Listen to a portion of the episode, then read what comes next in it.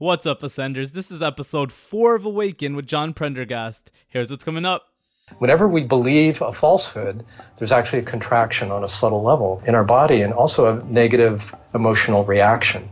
So they feed on each other. And we interpret that as meaning something about our essential nature. So the main thing here is to recognize that regardless of our beliefs and emotional reactions and somatic contractions, we are already whole.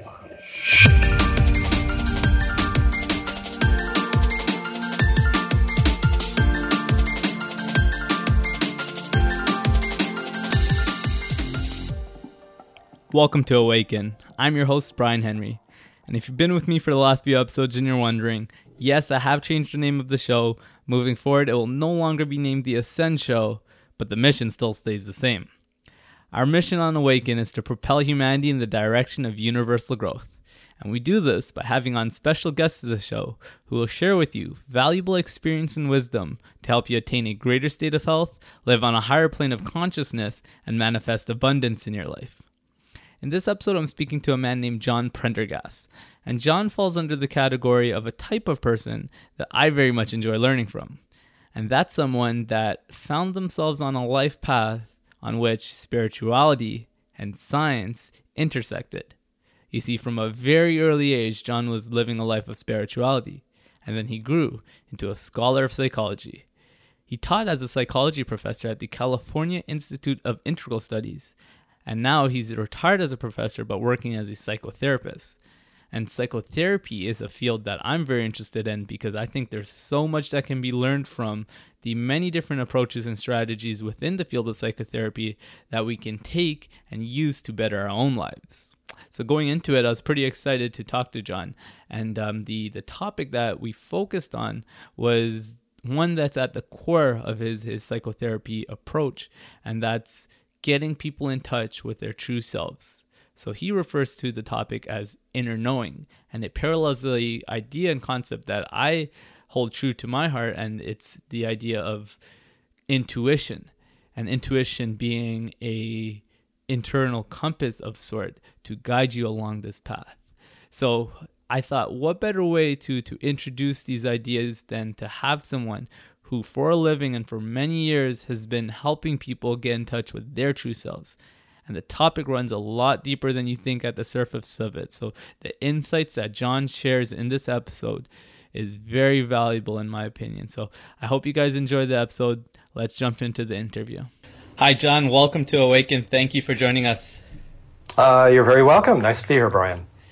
So before we get started and we kind of dive into the uh, the topic that I want to spend most of our time addressing, why don't we uh, why don't we allow our listeners to get a little bit more of a background on who you are and kind of the work you do? So why don't you tell us a little bit about the story that led you into the uh, the, the work that you're doing and kind of the approach that you you take with your work?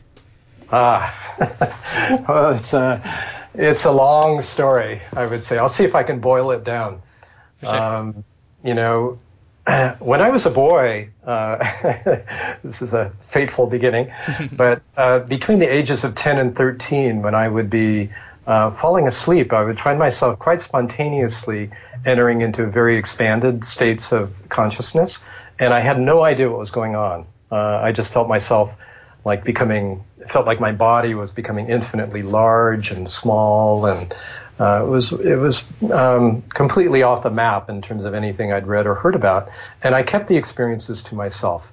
And then um, at the beginning of puberty, with the onset of hormones, uh, you know, those experiences stopped, and I forgot all about them. Mm-hmm.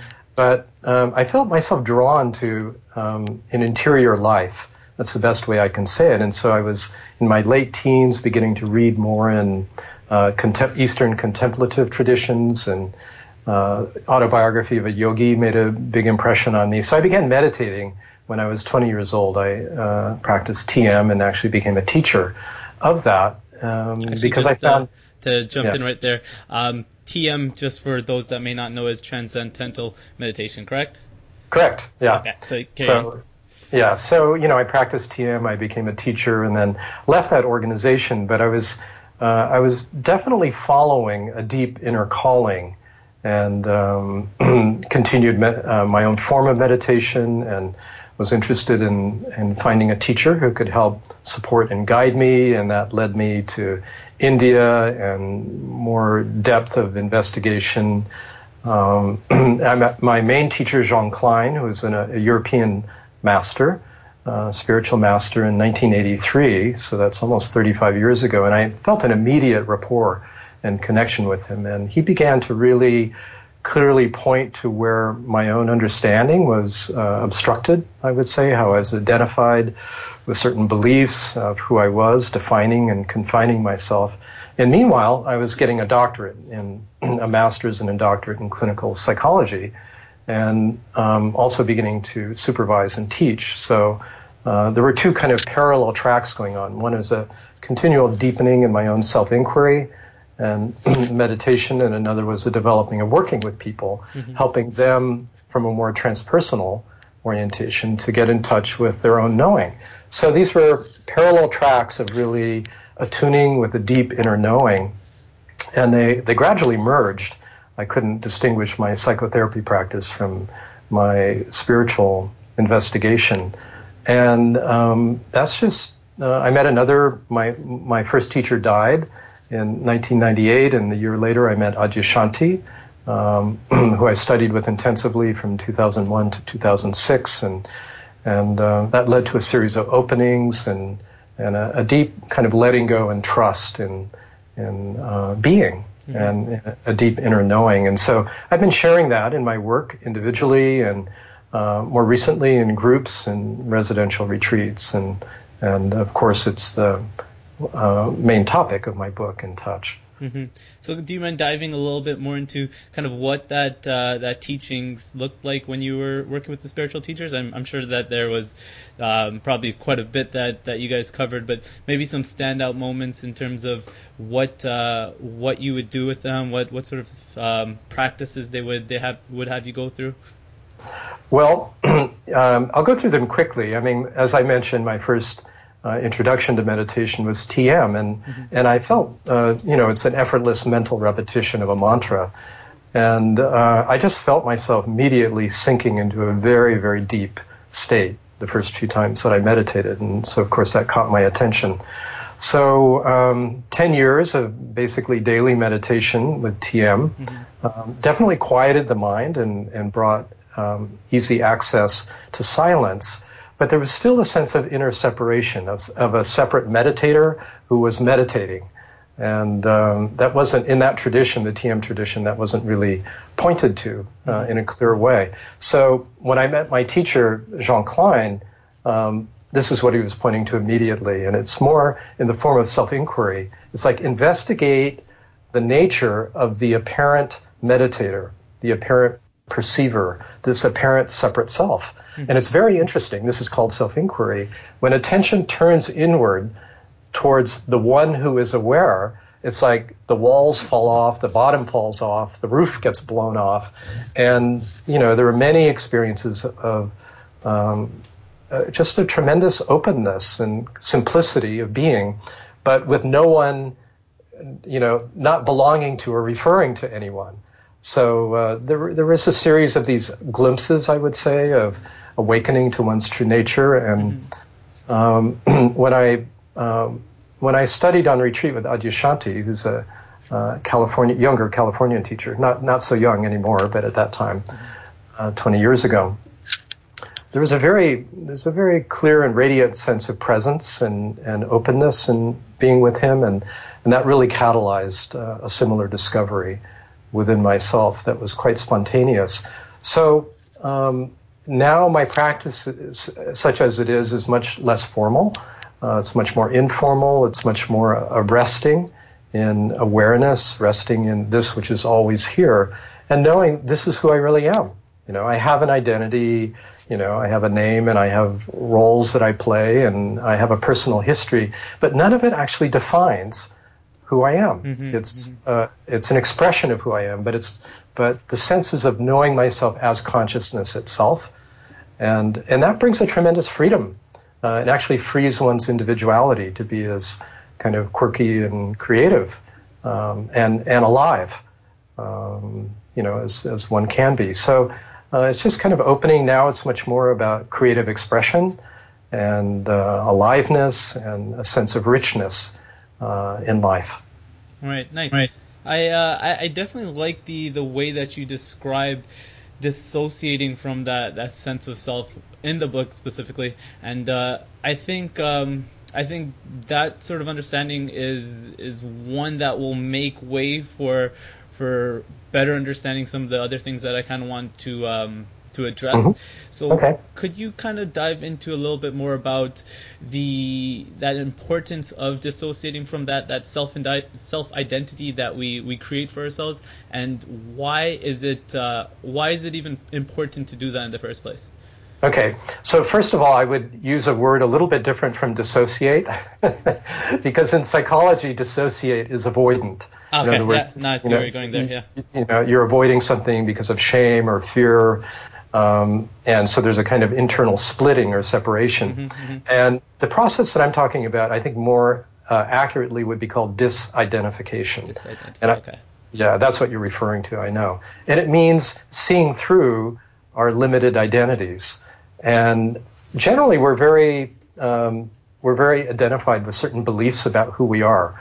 And sometimes they're conscious, and very often they're subconscious or right on the level of consciousness. For instance, there may be, you know, a very simple, deep feeling that I'm lacking something essential or that I'm flawed. These are generally the two I find constel- constellating core beliefs that tend to drive us, mm-hmm. and uh, they're often formed in childhood and based on our experience. And it seems inevitable that we um, are conditioned this way to some degree.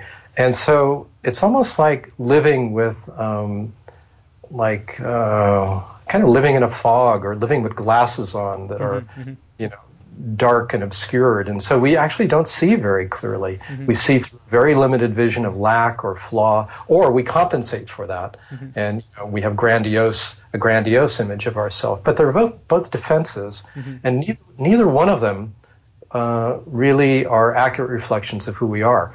So in the process of disidentification, we see, oh, you know, I have this belief about myself being lacking or flawed or being separate. And I see with utmost clarity it's not true. And it's like a shedding of a veil. It's an unveiling process. Mm-hmm. And so the result is it, it's very interesting working with these beliefs because um, they're very associated with reactive feelings and, and bodily or somatic contractions. Whenever we believe a falsehood, there's actually a contraction on a subtle level uh, in our in our body, and also a, an intense uh, or sometimes subtle uh, negative emotional reaction. Mm-hmm. And so it's a, it's a complex, and they feed on each other. You know, we have these emotional reactions, and then we think, oh, something's wrong with me. You know, or we feel a knot of contraction in our belly or in our heart or our throat, and we interpret that as meaning something about our essential nature. So the main thing here is to recognize that regardless of the conditioning, that we've gone through, regardless of our beliefs and emotional reactions and somatic contractions, we are already whole on the level of essence. And so the disidentification process is the discovery of our native wholeness regardless of our conditioning. And as we discover that experientially, not as a philosophy, but as a direct experience, a direct knowing within ourselves, it's very liberating. It gives us a lot of space then to be uh, accepting and compassionate towards our own conditioned experience. And that provides an optimal environment for that to unfold and integrate as well. So it supports the transformational process. So disidentification, the letting go of who we think we are mm-hmm. and who we feel we are, creates an open space for us simply to be who we are and also for our conditioning to uh, to transform and be more aligned with that.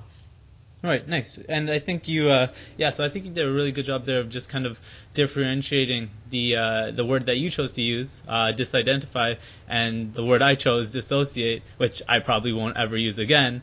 Um, but I, no, I definitely see kind of where where you're coming from with um, with regard to that dissociation being would you say that it, it can kind of get in the way of, of that process of yes, disidentifying? Yes. Mm-hmm. Absolutely, because when we dissociate, uh, we're just, you know, we're trying to escape from something. And uh-huh. part of us, part of the psyche actually splits. It leaves the body. It's very interesting. So um, dissociation is a very common phenomena when the system is overwhelmed with trauma, for instance. It just becomes unbearable to be here. It's just overwhelming. And so there's a very kind of um, natural, intelligent response to split from our experience. And we actually, in some way, leave our body. We don't feel fully here. You know, we go into fantasy, we um, we dull our awareness, so we're not actually in relationship, and all of it is a defense so that we're not overwhelmed and and hurt as well. So when we're not all here, it's actually it, it gets in the way. It makes it more difficult actually to meet our experience as it is, to see our experience as it is, to feel our experience as it is, mm-hmm. and to see through it, right? Because we're too far away from it. We need to be intimate with our experience. We need to feel it and sense it and see it very clearly in order to see through it. And if we're at a distance, if, if we're fearful of our experience, if we're ashamed of our experience, it makes it more difficult to be intimate with our experience mm-hmm. and therefore to, to, in a very natural way, disidentify from it. Right. Yeah. No, I see that a lot in people that uh, that may be involved with the spiritual practice, where yes. they, and I think I even see it more so in people that that uh, again engage in spiritual practices because I think um, what tends to happen is I think a lot of times people see that that concept of being the watcher of your thoughts or being the watcher of your emotions, and then they almost kind of they, they start to identify identify as the watcher and then yes. again that kind of uh, leads into that dissociation with your with how you're feeling and how you're being and it, I think it comes back to a concept and I think you might have written about this in the book spiritual bypassing do you want to speak to that a little mm-hmm. bit yeah I could first of all I really appreciate your insight you know, because I think this is um, it's very common what you describe, mm-hmm. you know, and it's and it even seems to be encouraged and prescribed by some contemplative traditions to simply kind of be a watcher mm-hmm. of your experience, and and then that becomes an identity, right? Now you're separate from your experience as a watcher, and it creates a kind of um, it can create a, a coolness, a detached quality, a disembodied quality, and people get stuck there. People who've been meditating actually for many years, regardless of the med- contemplative meditative practice that they have. So uh, it becomes a form of avoidance, subtly, you know, of actually feeling and and being in relationship. And this is when people speak about spiritual bypassing.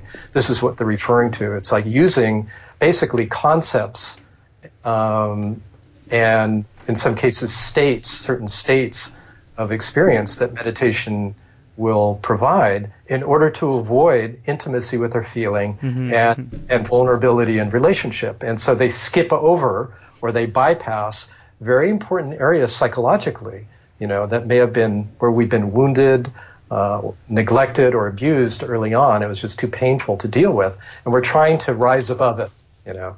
So personally, though, um, again, I'm going to uh, reframe the term spiritual bypassing because I, I've given it some thought, and I don't think it's quite the right word, although it's used commonly and you're using it accurately. But it's actually the idea of spirituality that people are using to avoid their experience. It's not spirituality itself. Right. Because right. My, my understanding of spirit is actually that which is sort of the ground of everything and also the substance of everything. So it's the essence. Could you actually just repeat that? I like that. Yeah, it's spirit is the ground and substance of everything.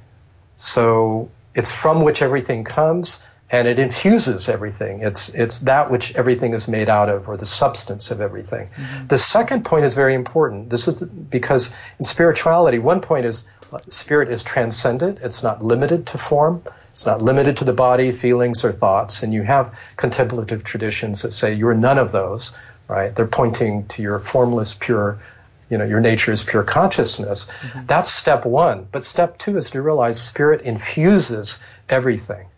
That everything is made up out of that, including your thoughts and your right. feelings, right. your sensations. Mm-hmm. So to say I'm I'm not the body is actually uh, only uh, is only a helpful step initially. More right. accurate is to say I'm not just the body. Mm-hmm. You know, I am I am this body and I am so much more. Mm-hmm. Right. And, and I so, think yeah, that that tends to be a, a first step, like you mentioned, right? Even though it might not be uh, fully or completely accurate, I think that uh, that initial realization where where people, like you said, would say, "I'm I'm not the body." Um, that can lead way into into a deeper understanding, which uh, yeah. which like mm-hmm. like you're saying involves understanding that well the body is is within within how you what you'd call spirituality. Yes, that's right. It's within it. So the sense is, it's like when you did. This is part of the disidentification.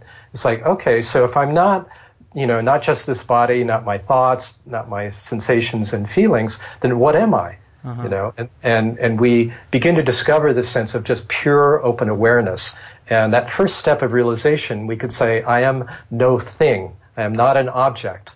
You know, I am just this, openness, uh-huh. right? This kind of pure awareness. But we're still in, we're still in a duality. We're still in a slightly separate state. It's like, okay, I, I know myself as open awareness, but what is this everything else that I experience. Uh-huh. And so that's the next step is to realize, oh, I am this too. I am I am nothing and I am everything. And that's that's that's kind of wisdom and love together. All right, nice. Okay, so what I want to do here, John, is to take a little bit of a step back, just in case some of the uh, the ideas and uh, concepts that we're sharing here isn't uh, isn't just passing over the head of some of the audience. Mm, um, good idea. So he used the word open awareness. Um, mm can you can you just go into a little bit about well what do you mean by open awareness? And let's let's try to approach it from the uh, the approach that someone's coming to you with little to no no understanding of maybe some of these ideas and and you're trying to um, trying to help them better understand um, this idea of accepting our truth as being this this unbounded awareness. Okay. So what I would say to someone, and you know, to your listeners as well, is that your experience is made up basically of three components. You're having it's made up of sensations, like in this moment, there's the experience if your eyes are open of um, visual phenomena. Mm-hmm. It's made up of um, tactile sensations of touch. It's made up of sounds, um, listening to my voice and your voice, Brian. Um, and there may be tastes and smells as well. So that's the sensate aspect of your experience. You're also, uh, you may be having emotions right now of various kinds, and if not now, at other times, and which is a kind of particular kind of sensation, and we feel those in our body. So that's another aspect of our experience. And we have thoughts. We have, um, we're, we're thinking in words. We may have images. We have memories uh, as well. So really, a mix of sensations and feelings and thoughts makes up our experience. But we always say, when we talk about our experience, we say, I am aware. I'm aware of my sensations. You know, if we are, I'm aware that I'm, you know, having, seeing something right now and hearing something right now, touching something right now. I'm aware of my feelings, right? I'm aware of being happy or sad or angry or confused or whatever those feelings may be. And I'm aware of thoughts as well. And usually thoughts we're less aware of because they're so subtle and quiet, but mm-hmm. they're they're basically self-talk. You know, it's uh, voices that we hear within our mind. So in each case, we say, "I am aware." So that's what's foundational to experience. Actually, is regardless of what the objects of awareness are, there's always awareness as a as a quiet background mm-hmm. uh, or ground of experience. And so the invitation to your listeners is actually to notice, okay, awareness is here regardless of experience, and to actually turn attention back to awareness itself. Okay. So that and so that generally is a movement towards silence. It's like, okay, just rest as awareness. Rest as this which is aware. It's not a doing, it's more of a kind of a relaxing and a, a falling back into this awake silence. All right.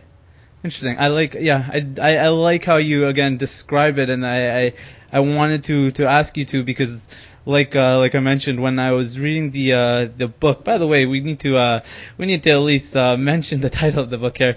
It, the book that we're referring to is John's book, In Touch: How to Tune into Inner Guidance of Your Body and Trust Yourself.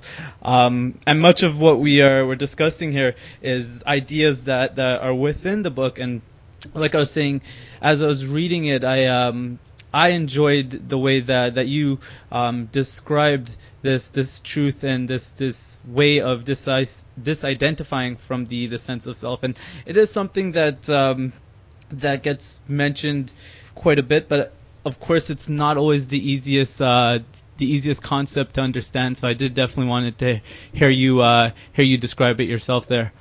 Mm-hmm. Okay, so let's let's move into the the next topic that I uh, I wanted to address, and that's the, the, the basically the the topic that you um, that the book revolves around, and it's what you call inner knowing.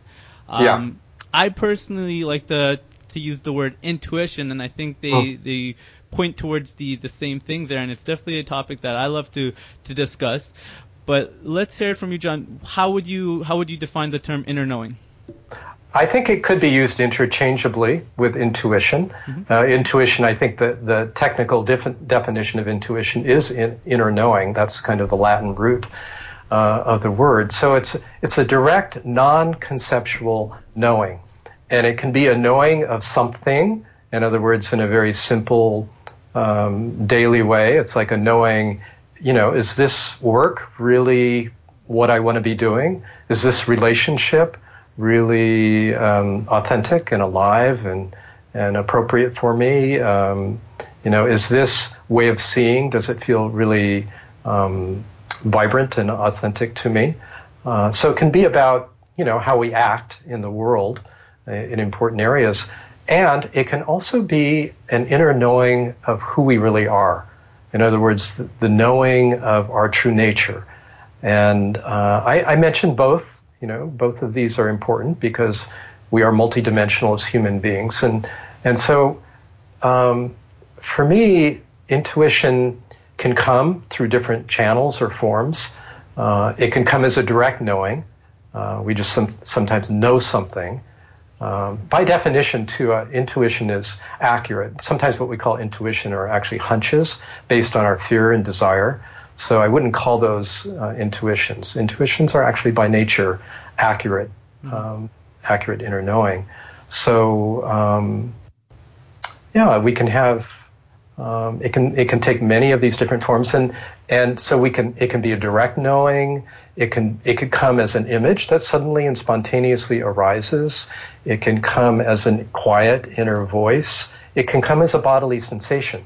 And this last point, you know, as a felt sense is the one that I actually accent in my book because the book is really about the sense of inner knowing. Mm-hmm. And what's been ac- what's been very interesting for me working with people really for decades now doing in-depth work is that when people hone in on what's authentic and really true for them, something happens in the body that's very interesting if they're sensitive, you know, and if there's not too much conditioning in the way. And I find people actually everyone has this capacity to varying degrees. But when people begin to hone on in on the truth, there's a sense of aliveness that comes in a very core of the body. There's a deep relaxation that can happen. There's a sense of relief and, and kind of a, a letting go and deepening into the ground.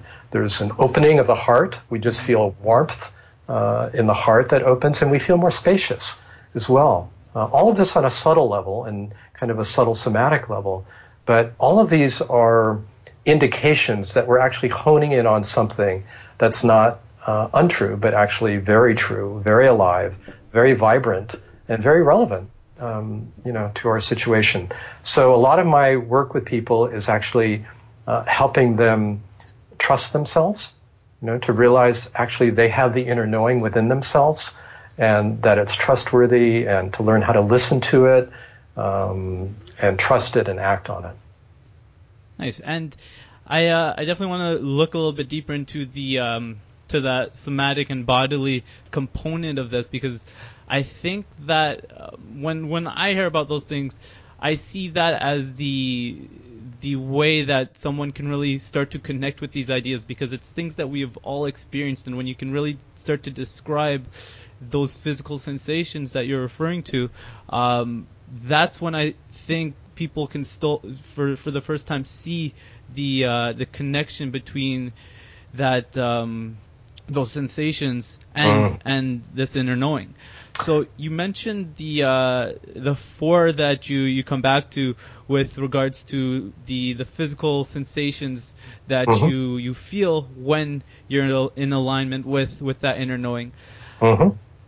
Unfortunately, I think the average person will be able to, to relate more to the the counterparts to that. Ah, uh, yes, good point. So why don't we go a little bit into that? What uh, okay. what are those sensations that that right, people right, feel are... as a result of not being in line with? Very good. Yeah, that's a great question, Brian. Yeah. So what I was describing before is when there is a resonance, right? It's like it's almost like this the subtle aspect of the body is like a tuning fork, and we you know we hone in in our understanding, and the body bi- vibrates in resonance with that, and that gives us a clue. But similarly, you know, and this is the opposite polarity. I love this question. Is we have the experience of inner dissonance. Mm-hmm. In other words, we feel out of accord with our truth. Now, what does that feel like?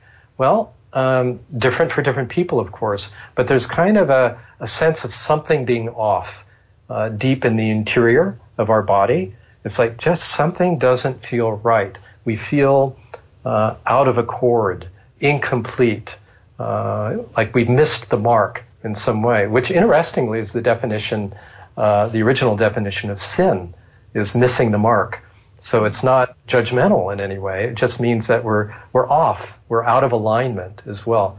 So um, yeah, somatically we can feel it as a kind of uh, agitation, a sense of being off balance. Uh, we may feel it as a kind of a, uh, gripping Usually it comes as a grip, a gnawing or gripping feeling in the heart area or in the gut mm-hmm. or elsewhere in the body. Um, so those are those are some of the signs that we're uh, we're not listening and we're not aligned, and they become invitations then to slow down and really be with our experience. It's like, hmm, something feels off here. Instead of just rushing on, we actually slow down and say, okay, so this is like feedback coming from my body that something is off. And so I'm willing to feel it more. And, and this is also so fascinating to me. If we're really open to the dissonance, you know, the sense of contraction or being off balance or agitated, and breathe into it and welcome it and become curious, like, you know, not trying to make it go away, but actually become intimate with it. Like, what's in the very center or core of this? Mm-hmm. It begins, it begins to unfold and we begin to actually come into alignment. So it's part of our feedback system. Actually. Right. Yeah. So I definitely that's a great point that it's it's you can find benefit in in tuning into to those feelings while yes they may not be um, they might be irritating or agitating like you said um, they're they're happening for a reason and if you if you tune into them they they hold information right absolutely they're meaningful you know, and it's interesting as you and I speak, Brian, I just, you know, I can feel your heart and I can feel this sense of inner alignment too. Mm-hmm. It's like, you know, there's something resonant here in our conversation, isn't there? Right? There's something felt to be true. So it's something, um, it's something we feel within ourselves and it's something that we can feel uh, in between our, ourselves, ourselves and another. We can be with someone and something can feel off, you know, and we don't quite know what it is, but we can take it as information and maybe begin to say, I don't know what it is, but it feels like something's in the way here. So it's true intrapersonally that these can be, you know, our, our experience of dissonance can be a portal to greater self intimacy. And it's true interpersonally as well. If there's a sense of dissonance or discord, we can slow down and be curious and not challenging, but just, you know, um, affectionate in our, um, in our exploration as well. And often it will unfold you know, a dimension of experience that's uh, important to bring to awareness. Nice. So let's uh, let's carry back to uh, to inner knowing and and let's kind of try to build a uh, a process here for the listeners that that can help them um, tap into it. Where mm-hmm. where do we begin, John? Where do we begin with uh, with trying to make our way through through the noise? And uh, let me let me um, clarify there. How do we how do we know that what we're hearing is our our inner knowing and not something like a, a more superficial desire? Like how do we dif- differentiate between those two things? Okay, good question. You know, how do we differentiate our inner knowing from desire or from fear? You know, these are the two kind of um, main main sources of noise in the system that make it more difficult to decode the clear signal of our knowing. So, uh, just to clarify, our inner knowing um, generally is very quiet. So uh, it's not uh, it's not shouting at us, and it's not judgmental. Uh, it, it's very uh, very accepting and very patient. Uh, it doesn't actually have an agenda to change us. Um, so immediately we can begin to discern the difference between, say, the judging mind or our emotional desire desires, and something much quieter as well. Uh, it, it's not an analytic process either, and it, it doesn't grasp and it doesn't push away uh, any particular experience. So it doesn't assert or deny. Um, that's why it's often referred to as that kind of still small voice within.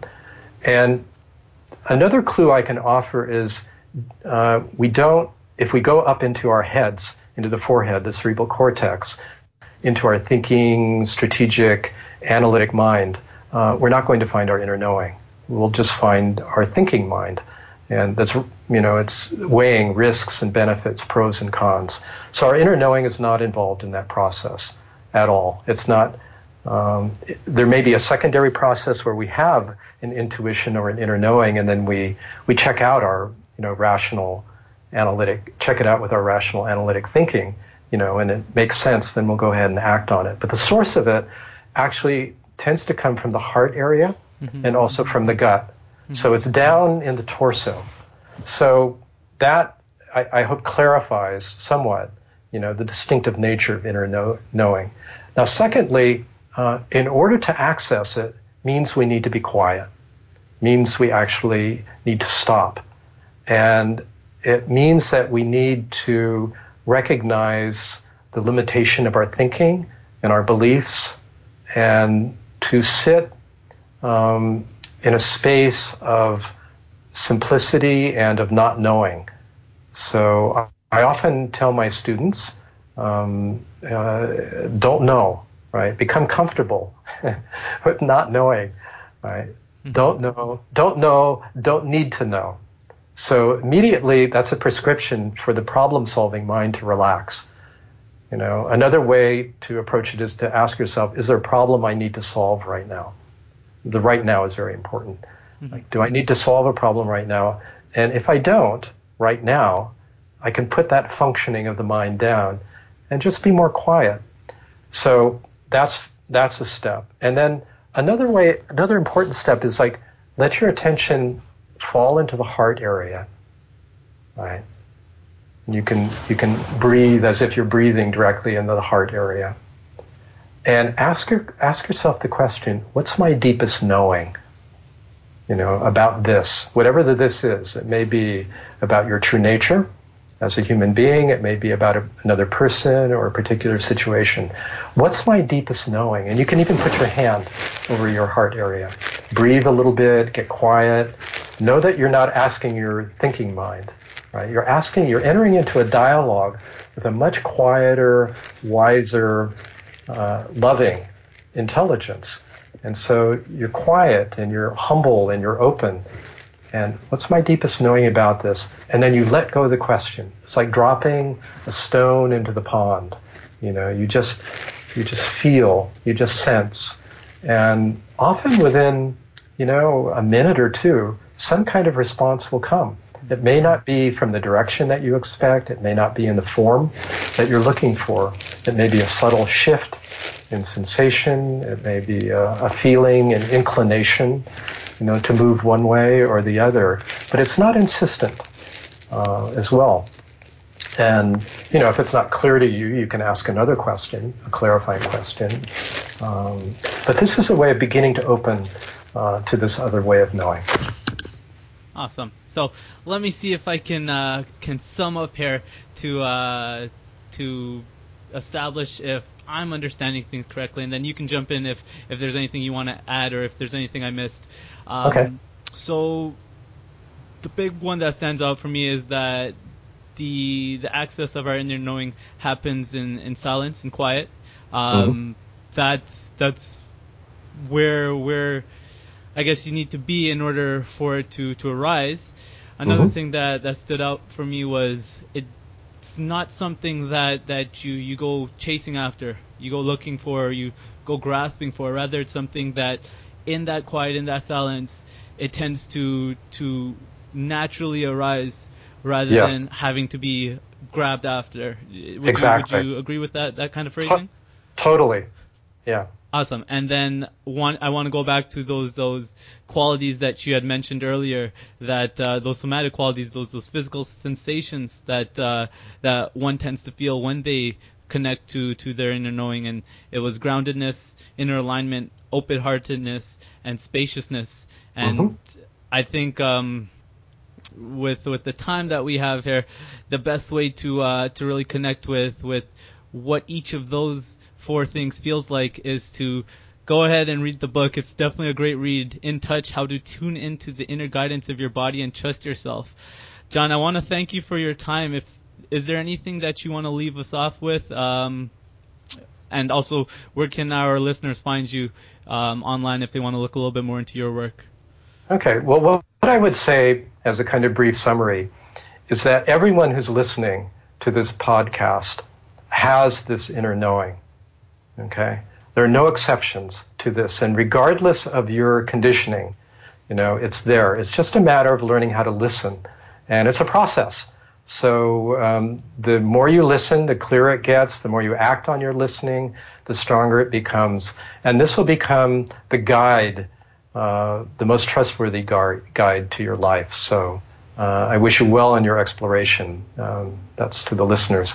And then in terms of uh, if you're interested in my work, you know, a good place to start is getting the book and uh, working with it and um, going to my website, which is listeningfromsilence.com. And uh, I have, you know, there's videos and audio recordings and a blog and uh, also, um, I do offer mostly on the West Coast uh, residential retreats um, but I'm beginning to um, teach around the country as well. Um, so if you're in the area or want to come to the area, it'd be great to see you at one of my retreats. Awesome. So I will link the uh, the website and a link to the the book into the show notes for the listeners there. John, again, thank you so much for your time. We do appreciate it, and we do appreciate you um, you tapping a little bit into that that very important topic of inner knowing and intuition. Um, I think it, it, there's so much that can be said with regards to where where tapping into this this guidance can lead you and how how beneficial it can be. Um, and you definitely did a, a, great job here explaining well what it what is it really about, how does it feel, and how can we how can we work towards connecting towards it. So thank you again for that. Oh, you're very welcome. And I, I really loved the quality of your listening and your questions, Brian. It was a delight. I appreciate that, John. Thanks again. Take care. So there it is. That's my interview with John, guys. I hope you enjoyed it. And I do want to hear from you guys what you thought about this type of content because I do take it into account when I go looking for for more guests for the show. So let me know what you thought about this type of content and if you want more of it. Um, but I definitely think that there's there's a lot of importance in discussing and exploring some of the ideas that that John and I did in this conversation. Uh, specifically, the idea of moving beyond that that story we create for ourselves and getting in touch with with what and who we truly are. Um, there's there's just so much that can be said about it, and there's just so much power in in truly in deepening your understanding of of these ideas so I personally want to learn a lot more about it. I, I know there's so much that, that can be said and learned from from these these sort of topics. Uh, but let me know what you guys think if you uh, if you want to hear more about this sort of thing or not. Um, other than that, guys, if you want the show notes to this episode, I'm in between domains here, so I'll give you the link to to the website, and then you, you can search it from there. The the website is www.togetherweascend.com forward slash awaken, and then you can you can search for episode four from there. Other than that, guys, thanks for for tuning in again. I do keep. Uh, do appreciate the support that I, I, keep on getting from you guys. It's it's been great to, to put out these first few episodes, and I plan to, to keep them coming as long as you guys are enjoying it. So thanks again, guys. Until the next episode.